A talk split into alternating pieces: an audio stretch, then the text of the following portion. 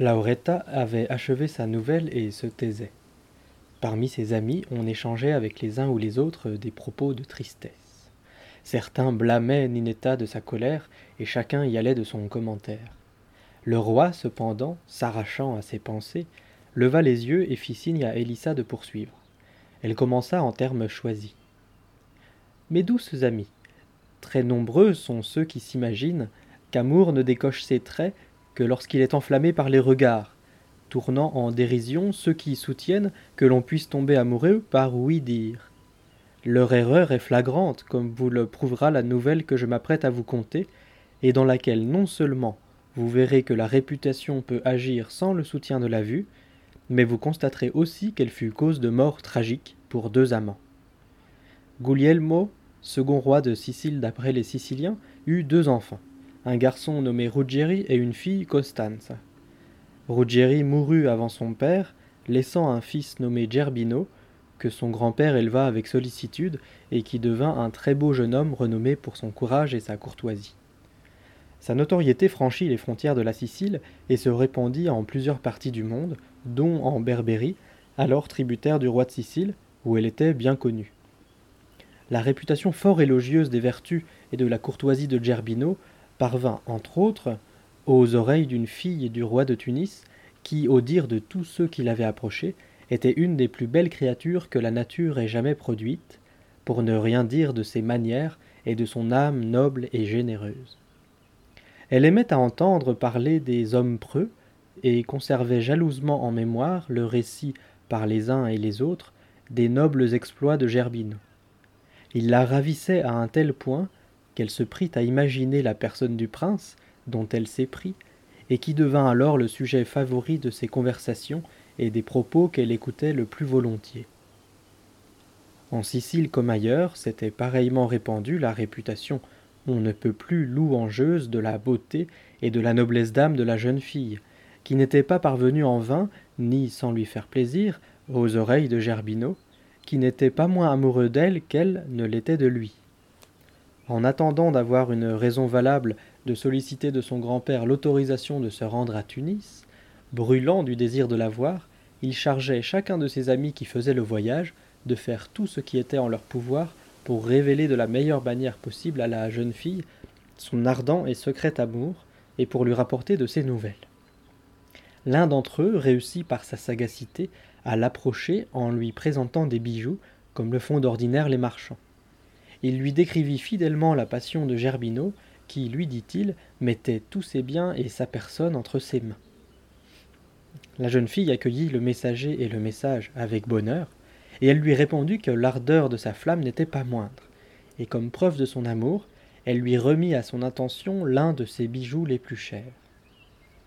Gerbino accueillit le présent avec toute la joie que l'on peut éprouver à recevoir tout ce qui vous est le plus cher et il requit plusieurs fois son ami de lui porter des lettres ou de lui remettre de très précieux présents. Ils se mirent aussi secrètement d'accord pour tout faire, si la fortune leur souriait, pour se voir en toute intimité. Mais l'affaire en était là, et traînait par trop en longueur, chacun brûlant d'amour pour l'autre sans jamais le rencontrer, quand le roi de Tunis maria sa fille au roi de Grenade. Elle sombra dans le désespoir à la pensée que non seulement la distance se creusait entre elle et son bien-aimé, mais qu'elle l'avait pour ainsi dire perdu à jamais. Et si elle avait pu trouver le moyen d'éviter ce péril, elle se serait volontiers enfuie de chez son père pour rejoindre Gerbino. Ayant entendu parler de ce mariage, Gerbino n'en vivait pas moins accablé, et il réfléchissait souvent, se demandant s'il y avait moyen de l'enlever par la force, au cas où elle rejoindrait son mari par la mer. Le roi de Tunis eut vent de l'affaire et des intentions de Gerbino, dont il craignait les prouesses et la force.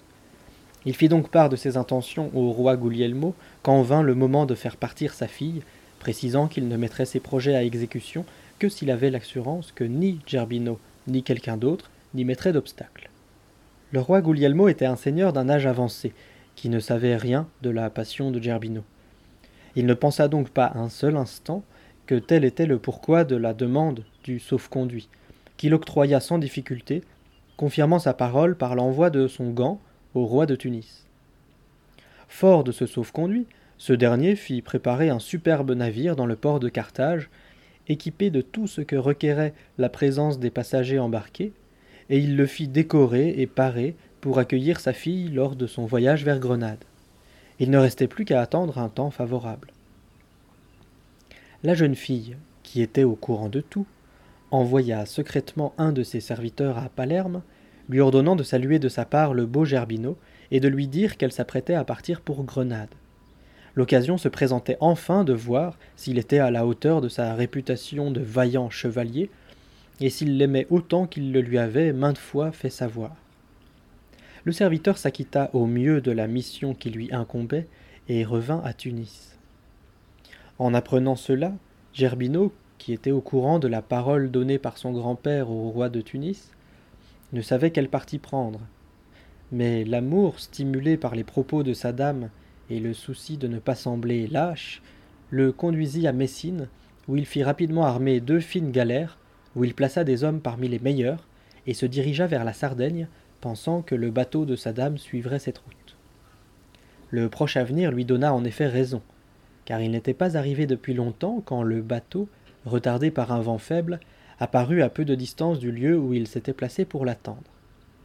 En le voyant, Gerbino dit à ses compagnons Mes seigneurs, si vous êtes aussi valeureux que je le crois, il n'est aucun de vous, je crois, qui n'ait connu ou ne connaisse l'amour, qui, j'en suis pour moi convaincu, est source chez tout homme de bien et de vertu.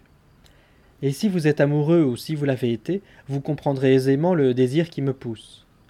J'aime, et c'est l'amour qui m'a conduit à vous imposer présentement cette entreprise. L'être que j'aime est là devant vos yeux, dans ce navire, qui ne transporte pas seulement l'objet de mon plus profond désir, mais aussi d'infinies richesses qui sont à notre portée si, en vaillant chevalier, vous combattez avec courage. Je ne demande comme part du butin qu'une femme, pour l'amour de laquelle je prends aujourd'hui les armes.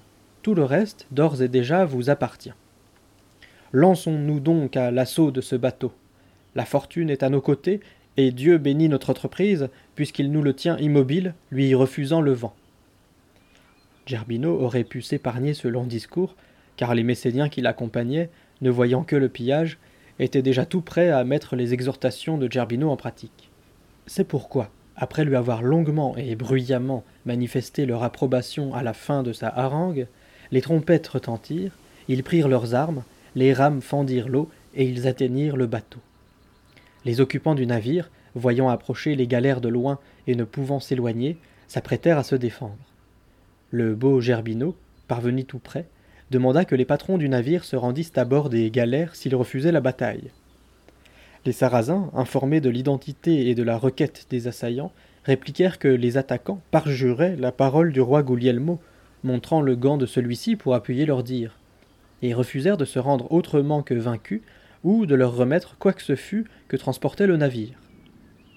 Gerbino, qui avait aperçu la dame à la poupe du navire et la découvrait encore plus belle qu'il ne l'avait imaginée, plus enflammé par la vue de sa belle que précédemment par celle du gant, répondit qu'il n'y avait point de faucon ici, et que donc point n'était besoin de gants. S'apprêtassent par conséquent à subir l'assaut s'ils refusaient de remettre la dame entre leurs mains. Sans plus attendre, les pierres et les flèches commencèrent à fuser de toutes parts, et le combat se prolongea aux grandes dames de chacun des camps. Gerbino, voyant que rien n'y faisait, pria en dernier ressort un brûlot qu'ils avaient amené de la Sardaigne, et le remorqua avec les deux galères jusqu'au navire, après y avoir mis le feu. Voyant cela, les Sarrasins comprirent qu'ils n'avaient à choisir qu'entre la reddition ou la mort. Ils firent donc monter sur le pont la fille du roi qui pleurait à l'étage inférieur, la menèrent à l'avant du navire, et taillèrent les veines de la belle, implorant grâce et pitié, sous les yeux de Gerbino, qu'ils avaient fait appeler, puis ils la jetèrent dans la mer en disant Tiens, prends-la, nous te la donnons comme nous pouvons et telle que tu l'as méritée par ta loyauté. Devant la cruauté des Sarrasins, Gerbino fut saisi du désir de mourir, et dédaignant les pierres et les flèches, il demanda que sa galère abordât le navire.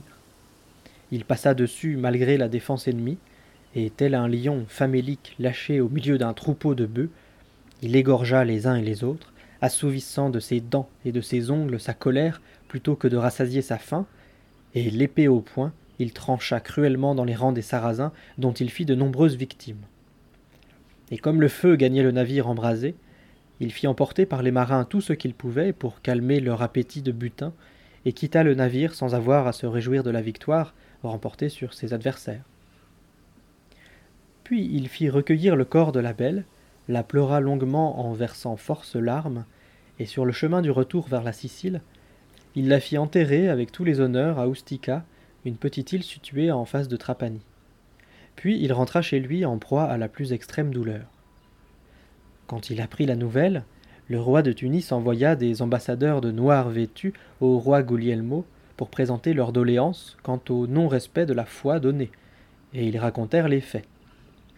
Le roi Guglielmo, fou de colère, ne voyant comment faire pour refuser de leur faire justice, fit arrêter Gerbino, et sans qu'aucun des barons de sa cour ne pût par ses prières le détourner de sa résolution, il le condamna lui-même à la décapitation, à laquelle il assista préférant la perte d'un petit-fils à la réputation d'un roi parjure. Voici comment, en quelques jours, les deux amants périrent tragiquement de mort violente, sans avoir jamais pu cueillir le moindre fruit de leur amour.